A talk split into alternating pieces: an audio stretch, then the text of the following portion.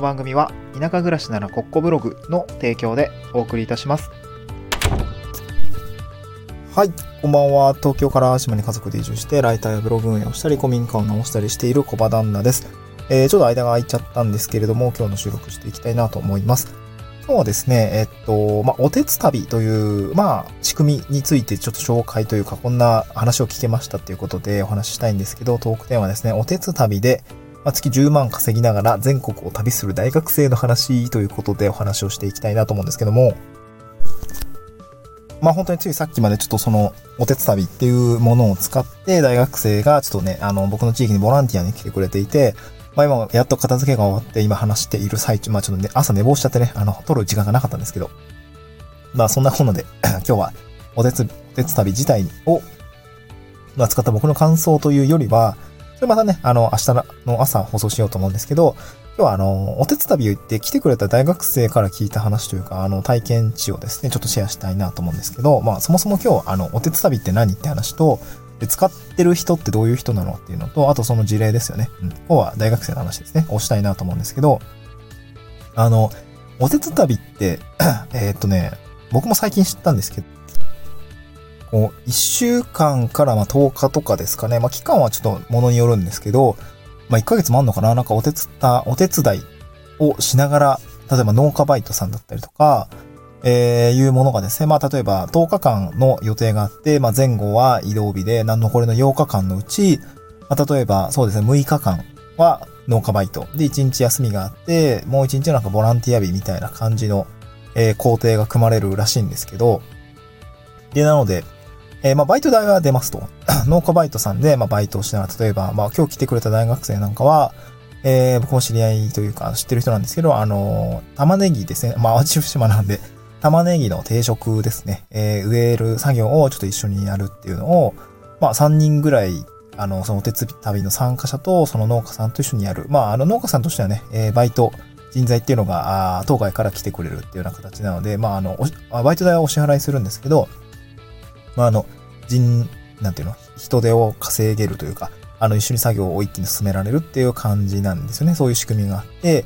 で、実際の利用者は、まあ、あのまあ、現地旅行をしながらですね、あの、農家バイトさんで、あの、しっかりその、まあ、旅費を稼ぐって感じなんですかね。バイト代が入るし、あのまあ、入るって感じですね。で、まあ、面白いなと思うのは、この日程の仕組みの中で、ボランティア日っていうのがやっぱ1日パッケージとして組み込まれてるんですね。で、そういったところで、えー、その旅行先で、えー、まあ、地域ですよね。まあ、地域ボランティアみたいなのに入るっていうことで、まあ、割とこう、えー、三者、あ三方よしというか、うん、まあ、その、利用者はバイト代も稼げるし、まあ、貴重な、えー、自治、あの、その地域ならではの体験ができるっていうことが一つと、えー、実際に農家さんだったりとか、まあ、あの、人手が欲しい場所については、お支払いはでき、あの、お支払いはするんですけど、えー、なんだろうな、人手が来てくれる。うん。だそういうメリットがあって、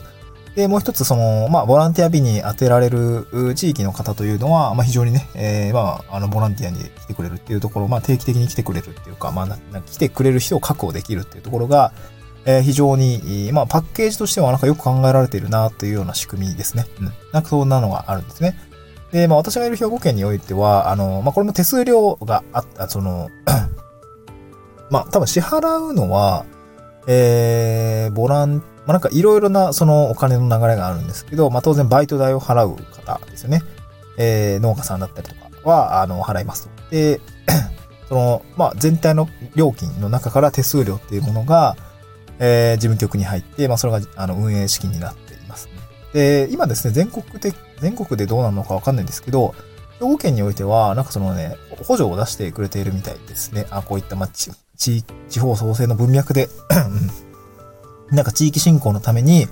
このお手つ旅というものを使って、で、その手数料とかは県が出しますと。うん。だから事務局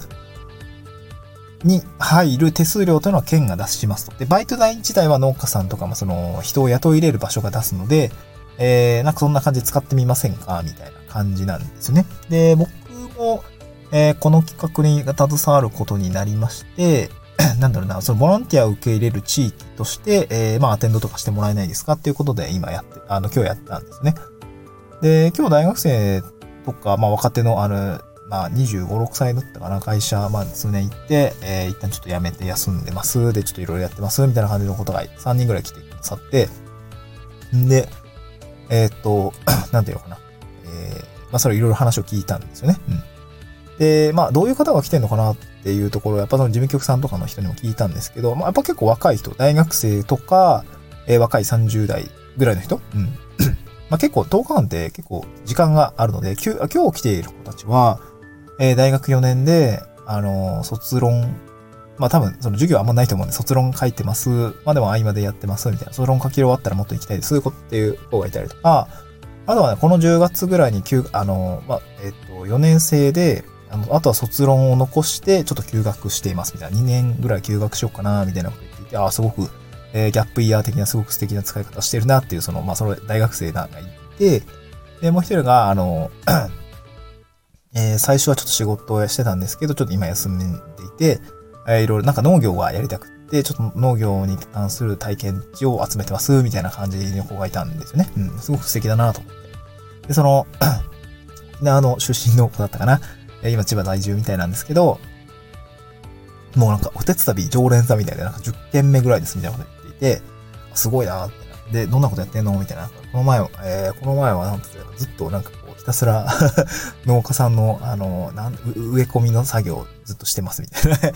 やつだった、今日、あの、えー、今回は、えー、その玉ねぎの植え込みかなをやりながら、みたいな感じで、なんかもうめっちゃ、えー、行きまくってるんで、あの、月10万超えそうで、なんか、あの、なんか税金とかも勉強し始めましたみたいな、お金も勉強し始めましたって 言ってました。そうか。あ、の、まあ、バイトしすぎあ、リゾートバイトみたいな感じなんですよ。リゾバ、リゾバって多分2、3ヶ月、例えば冬の、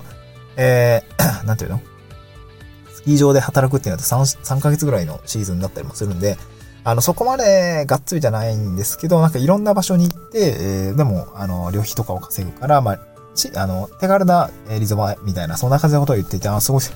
いい仕組みだなと思ってね、僕もそんな生活してみたいなって言いました。実家に、あの、いる、実家に、まあ、席を置いているというか、まあ、そんな感じで、なんか、住所いらないですみたいな こと言っていて、まあ、多分ね、本当に、えっ、ー、と、次北海道行くって言ってたのかな。で、その子自体は沖縄出身で、えー、千葉在住で、で、なんていうの？え ーいろんなとこに行ってるって言ってたんで、なんかすごい、あの、もうアドレスホッパーみたいな感じで、あの、もう住所いらないです、みたいな あ感じで、実際やってみたら、あの確かにいらないな、みたいな。で、10万ぐらいだったら、まあ、なんとかやれなくはないか、みたいなこと言っていて、なんかね、すごいいい時間の過ごし方してるなと思ってました。で、まあ、こういう、まあ本当に地方移住という風なと、まあ文脈においても、地方を知るっていう文脈において、まあその子も沖縄出身で、えー、東京の人の多さはしんどいってことを言っていて多分いろんな今は地域を知って、いろんな経験を積んで、みたいな。まあ一応会社には勤めたいと思ってます、みたいな。でも、その会社に勤める前にこういう体験をしたいんです、みたいなことを言っていて、すごくいい時間の使い方してるなと思ったんですけど、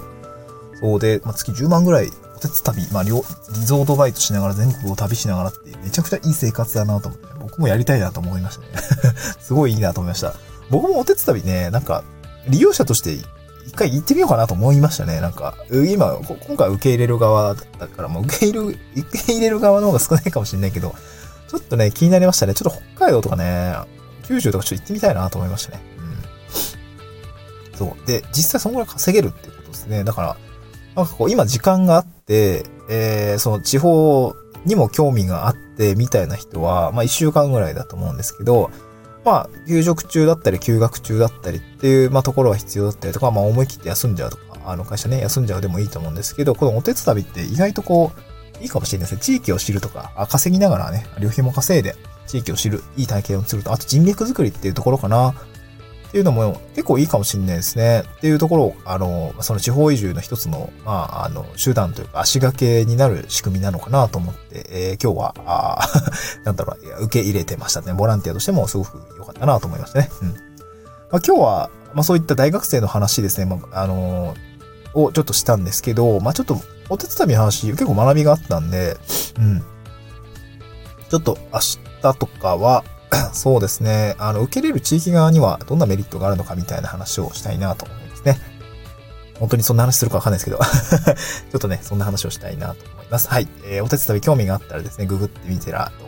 ググってみていただいたらいいのかなと思います。はい。また次回の収録でお会いしましょう。バイバイ。